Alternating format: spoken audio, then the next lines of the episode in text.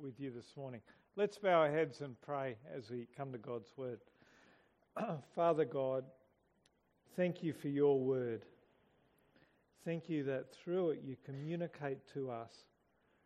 You communicate about who you are and what you have done. And we pray today as we look at the Word who came to earth, the Word who became flesh, that you will give us ears to hear what you have to say to us. In Jesus' name. Amen.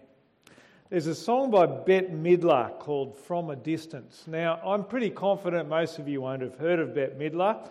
She's a singer from the Dark Ages who's even more ancient than me. I did try to find a really contemporary uh, example, but I'm afraid I failed. Um, I, I've got to say, each time I try to find a contemporary example of a song or something, my boys cringe. Um, so I don't know, throw up my hands and give up. But anyway, here are some of the lyrics from Bette Mid- Midler's song, From a Distance. From a distance, there is harmony, and it echoes through the land. It's the voice of hope, it's the voice of peace, it's the voice of every man. From a distance, we all have enough, and no one is in need. There are no guns, no bombs, no disease, no hungry mouths to feed. And then the chorus goes God is watching us. God is watching us from a distance. God is watching us from a distance. now, as with most songs, I don't really have a clue what this is trying to say, but uh, here's my guess. I think Bette Midler is saying that hope and peace and no guns, etc., isn't the current reality, but it's something that she can see on the horizon and hopes that one day we will get there.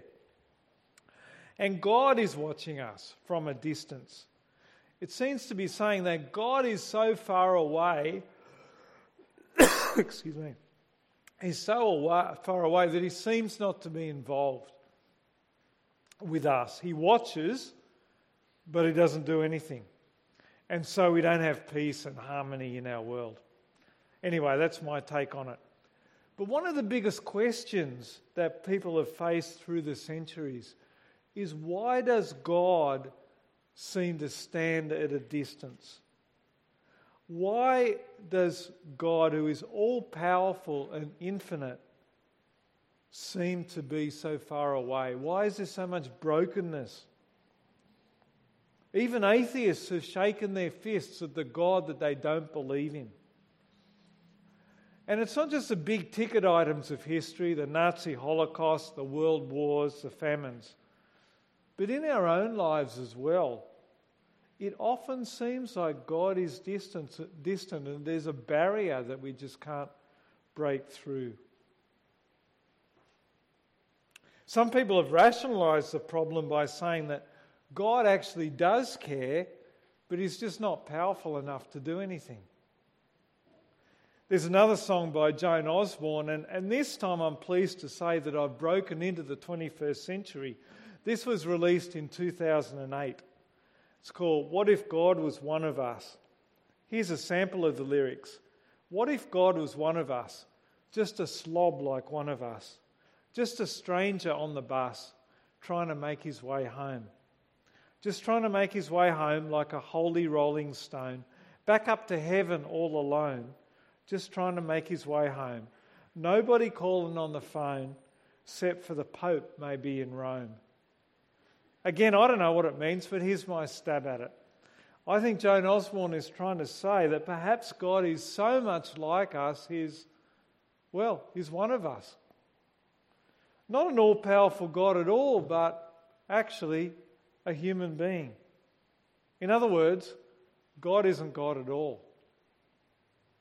Two very different perspectives, aren't they? One is saying that we have an all powerful God who watches from a distance, but for whatever reason, chooses not to intervene. The other saying that there is a God who cares, but he isn't really God because he's actually not really in control of what happens here on earth. Not much of a choice, is it?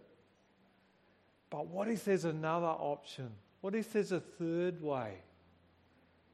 What if there is an all powerful creator who actually does care? One who has seen the mess we've made of the world, and he actually does do something about it. Well, John 1 tells us that's exactly what has happened. The Word, the God who made the universe, has acted in history by taking on human flesh, by taking on human weakness to become one of us. Before we jump into our passage, just a few words about the book of John. The book of John is one of four biographies of the life of Jesus. But it's not an ordinary biography. You know how in an ordinary biography there are all sorts of, basically tries to tell the whole story of someone's life. John is writing to give for a very specific purpose. He's writing to give with a very specific aim to show who Jesus is and to urge his readers to put their faith in him. Today, we're going to be looking at just the first bit of chapter 1. It's often called the prologue, just the first 18 verses. And what John does in these verses is he introduces a lot of the themes that we will be finding throughout the whole book of John. We'll see things that come up over and over again introduced here. So let's dive in and see what John has to say. The first point we have up there the Word who created the world in verses 1 to 5. The first.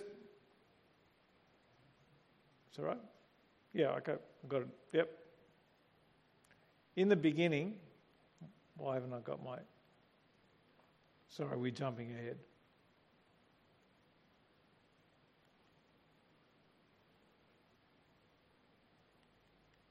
No, haven't got it. You'll just have to follow along in your Bibles if you have it. But we're going to look from verse 1. Verse 1 of John 1 says, In the beginning was the Word, and the Word was with God, and the Word was God. Straight away, we see John starting with a phrase that his original readers would have immediately recognized. In the beginning. John was writing to Jews who grew up on a diet of the Old Testament, the Jewish scriptures.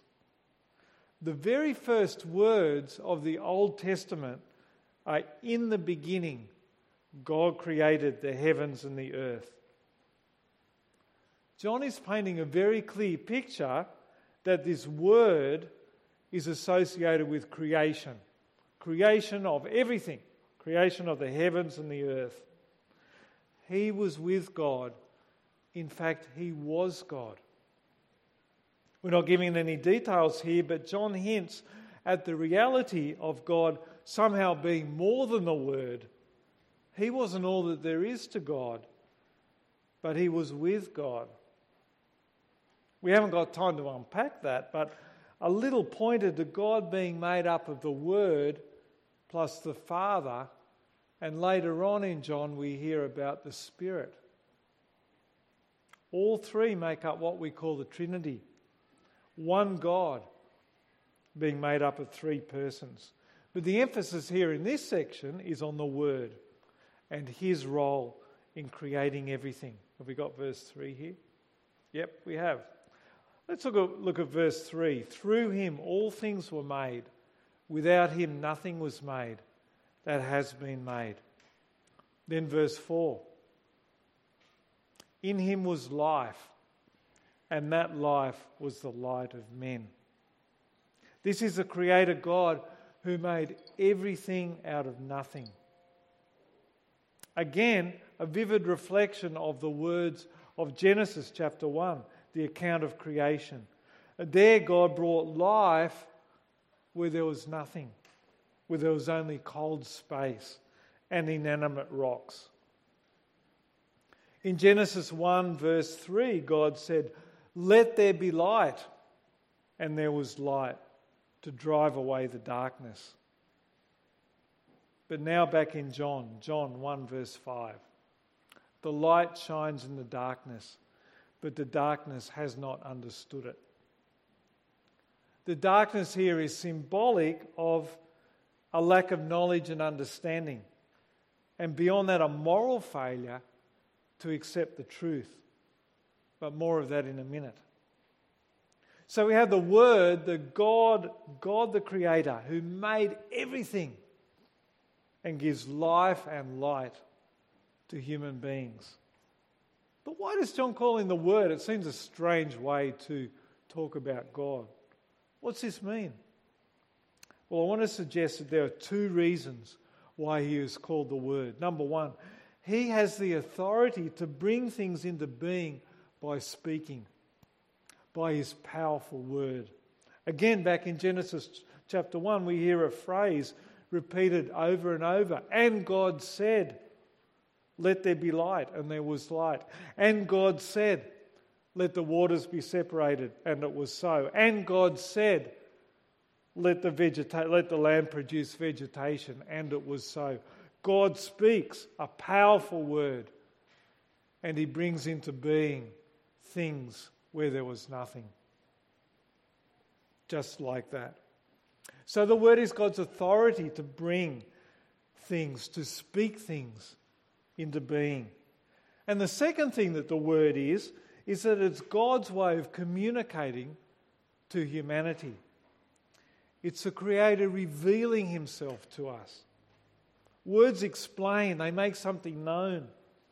And His Word, in His Word, God has made Himself known to us. But John tells us that He reaches out and speaks to a world that refuses to listen. And that's our second part of the passage in verses 7 to 13. Jump, look at verse 10 with me. He was in the world, and though the world was made through him, the world did not recognize him. He came to that which was his own, but his own did not receive him. The word came to his own world, the one he himself formed in the palm of his hand. But his own creatures who he himself breathed life into, didn't recognize him and didn't receive him. Now, sometimes we use the word not recognize in the sense of just not seeing clearly who someone is. If it's pitch dark, um, like I might be walking down the path and um, John walks past, but I can't see him, so I don't recognize him even though I know who he is. But it's not talking about that. Here, the meaning is much more than that. It's a deliberate choice not to receive the word for who he is. Like receiving a guest, or not receiving a guest when they knock at the door. There have been times, usually on a Sunday afternoon, when um, I'm busily occupied drinking coffee or maybe having a beer if it's late enough and watching the football or playing a computer game. When a Jehovah's Witness or a vacuum cleaner salesman knocks at the door. And uh, I have made a choice not to receive them, I've turned them away. And that's what John's talking about here. The world that is the people who live there, that's you and I. We have made a choice to turn away the Word of God. We have chosen not to accept Him, not to receive Him. Turning our backs on the one who made us and gave us life is a deplorable thing to do. It's as na- unnatural and unjust as children rejecting their parents. Now, sadly, I hear through the media that this is becoming more and more popular. Uh, sorry, uncommon. Uh, common, rather, I meant to say. Children rejecting their parents is becoming more and more common. Here's one story from the UK. Sarah Rafferty from Yorkshire hasn't seen or spoken to her eldest daughter, Rachel, 27, for six years. She still cries herself to sleep at night because of the rejection, particularly as she has never seen her only grandchild. When she had her baby, that was the hardest time, she said. I cried all night. All I've ever wanted is to be a mother and grandmother, and she has denied me that. The most awful thing is, I've been told by a friend that Rachel has told a daughter that I am dead. I cannot, te- I cannot tell you what that does to me. I tried all my life to be a perfect mother. And that's just like what we have done to the one who created us. Human beings who depend on this Word of God for every breath that we breathe, who has given us everything good and beautiful in this world that we could ever hope for for our enjoyment, we have refused to recognize Him. We have turned our back on Him and we have refused to receive Him when He came to His own. And it's not a case of us not receiving the word because we were somehow taken by surprise. Because John tells us that God sent someone in advance to prepare us for his coming. Have a look at verse 6. There came a man who was sent by God. His name was John.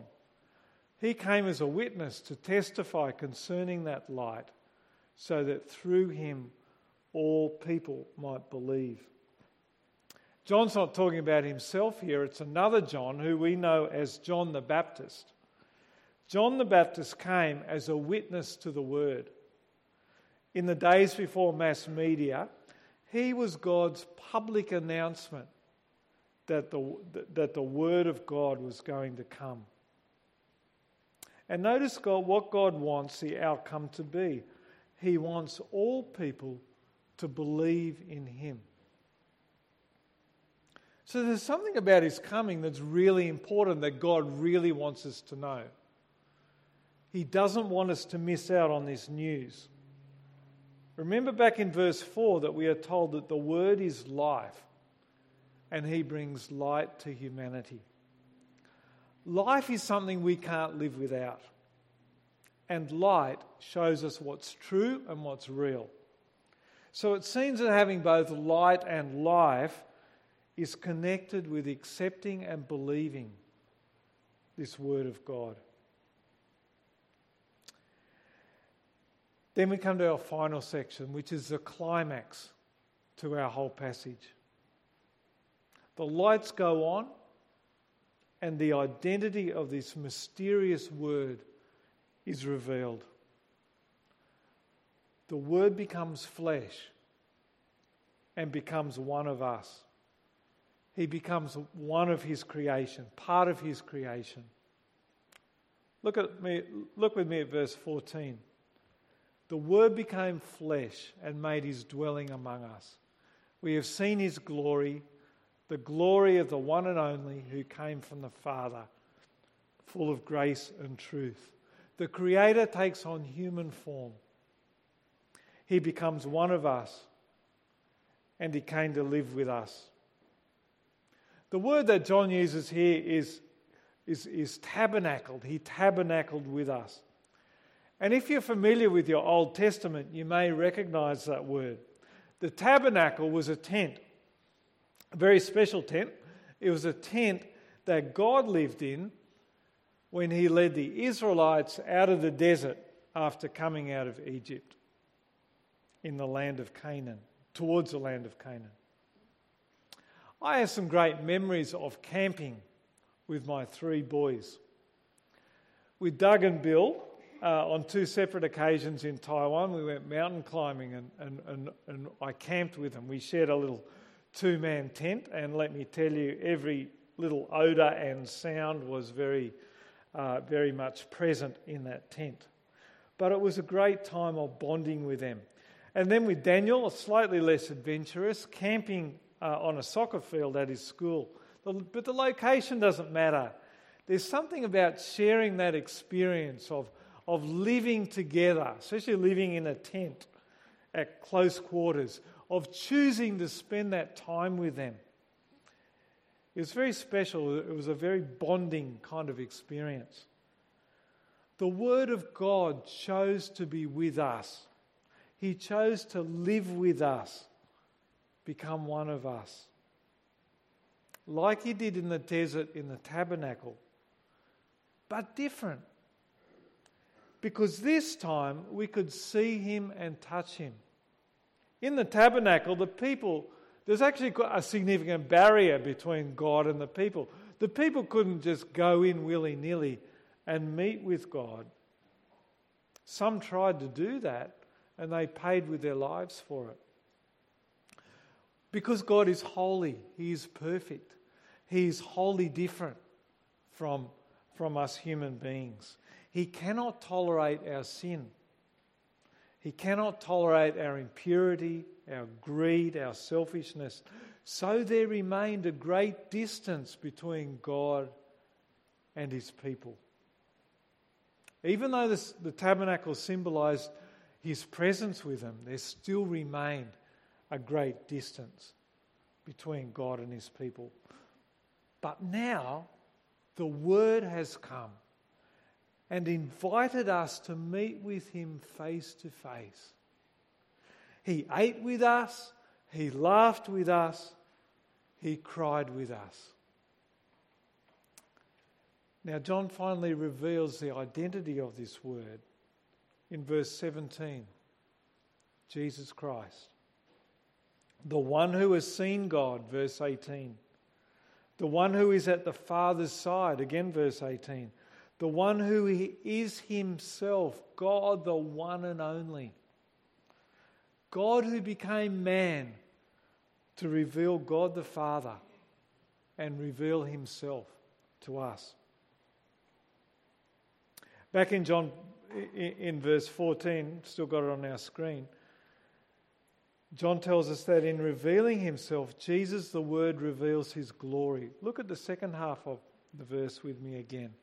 We have seen his glory, the glory of the one and only who came from the Father, full of grace and truth. What we have here is a little preview, a little hint at why Jesus came into the world, why he took on flesh. The theme of Jesus' glory is one that comes up time and time again through the book of John, particularly through the second half of the book. When Jesus talks about his glory being revealed, he points to his death. Because it's through his death that he would show, him, show his ability, his authority to destroy sin and death for us. And in so doing, he would show his authority and identity as the Son of God. It's a beautiful little picture of the way that God works. The death of Jesus on a Roman cross was seen as being a great defeat, a thing of unspeakable shame. But for Jesus, it's the high point.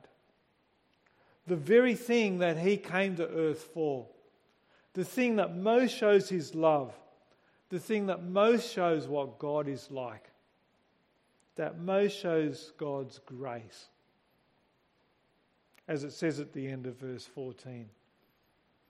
And again in verse 17, John talks about the grace that Jesus brings. For the law of, was given through Moses, grace and truth came through Jesus Christ. Grace is God's favour to us when we don't deserve it. Jesus came to provide a solution for the problem of undeserving, rebellious human beings dealing with a perfect God. Without God's favour, without God's grace, the end of the story isn't good for us. We get what we deserve, which is separation from God, eternal separation from God where God really is watching us from a distance and we've no way of getting close to Him. In verse 17, John talks about the law coming through Moses. The law was the regulations that God gave to Moses as he brought them out of Egypt. It was a time that the tabernacle, again, the tabernacle was was established, set up, God dwelling with his people. But remember that in many ways he was still distant. The people could not meet with God face to face, or that they would die. But now with Jesus, everything has changed. In taking on flesh and dying for us, Jesus has destroyed those barriers between us and God. When Jesus cried out his last breath on the cross, a strange but significant thing happened in the temple in Jerusalem, just down the road. Now, the temple is something that replaced the tabernacle. A permanent building for God rather than the tent. It served the same purpose, really. It was the same symbolism God dwelling with his people. It was just a permanent fixture where once there was a tent. In this temple, symbolizing God dwelling with his people, the curtain, there was a big curtain representing a barrier Remember, we talked about that distance between a holy God and sinful people. That curtain representing that barrier was torn in two. There was no longer a barrier between God and his people. That distance was breached. In Jesus, God no longer is watching from a distance, but through Jesus, the way is open for us to come directly to God and meet with Him face to face. The old ways under Moses have been replaced by grace that comes through Jesus Christ. The Word of God takes on frail flesh. God Himself comes down to the level of weak, finite, sinful human beings so that He could reveal Himself to us so he could live with us, so that he could die for us, to deal with human sin and rebellion once and for all, so that through Jesus we can now dwell with God face to face and find life and light. Now, friends, we know that this world shattering event happened 2,000 years ago, more than 2,000 years ago now. It would be easy for us here in 2019 to be thinking, well, that's a lovely story, Marshall, but it actually doesn't really have much of an impact on me. It's a nice thing to, to know, but it doesn't change my life. But Jesus coming, taking on flesh to save the world, wasn't just to save the world, it was to save Jason. It was to save John. Jesus coming to die for us wasn't just for the world out there, it was because Marshall is a sinner. You see, the world isn't just a faceless, faceless blob of humanity, it's you and I. And in this passage, John confronts each one of us with the question how are you going to respond to Jesus? Maybe you're new to church. Maybe you've been coming along during February with the Questions for God series. And, and it's fantastic that you're back here today. But perhaps you're still trying to get your head around what is this Christianity thing? Who is this Jesus? If that's you, I want to encourage you to know that through these words, God is speaking to you. He's telling you that along with me and everyone here today, along with every human being who's ever lived, we are all part of a world who's rejected Jesus. We as individuals have all rejected Jesus. And because of that, God is distant. You have no way of bridging that gap. It's the Grand Canyon. It cannot be crossed because of our sin. You have no prospect of getting right with God by yourself. But there is good news. The one and only way we have of getting right with that God who is distant is through Jesus. And that's why he did the unthinkable. That's why he put aside his crown and his authority and came to earth to pay the penalty we deserve to pay for our sin. That's why he died on the cross. We talked about Jesus bringing grace. It's grace because he offers restoration with God. He offers eternal life as a free gift. All we have to do is put our faith in him. There's nothing else we we don't bring anything to the table. There's nothing else we can do but to trust in Jesus. If you're in that position, then I want to I want to encourage you. In fact, I urge you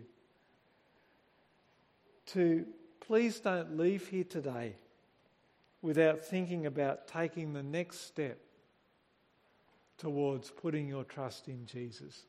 I would love to talk to you more about that, or Peter, or whoever brought you here as well. But for most of us, we will be in the position of already trusting in Jesus.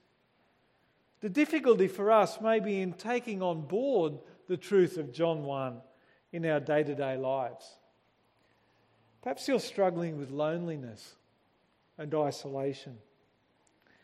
Maybe your family aren't believers and, and it's hard for you to come to church each Sunday. Maybe they don't understand why, your family don't understand why you give up your Sunday, you, you, you, don't, you don't have lunch with them, but you choose to come to church instead. Perhaps you have a spouse who won't come to church with you or is hostile because you come to church. Or maybe you feel like you don't quite fit in at church and you feel on your own.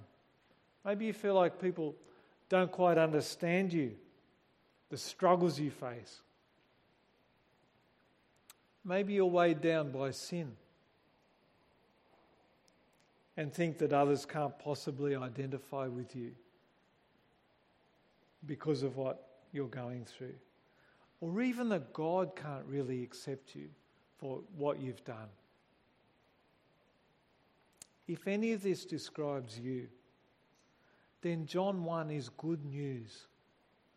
Because Jesus came, became one of us, not just for the world, but for you. The writer, writer of the book of Hebrews says this. Hebrews 4:15 For we do not have a high priest who is unable to empathize with our weaknesses, but we have one who has been tempted in every way, just as we are, yet he did not sin. That high priest is Jesus. He was tempted in every way because he took on human flesh. He hurt like us. He knew joy, but he also knew disappointment and sadness and loneliness and betrayal and suffering. Not just like us, but far more than we will ever know. And most importantly of all, Jesus knew what it meant to be cut off from God forsaken by Him. The punishment of God that should have been ours, so that we need no longer be cut off from God, but can live with Him forever, face to face. Amen.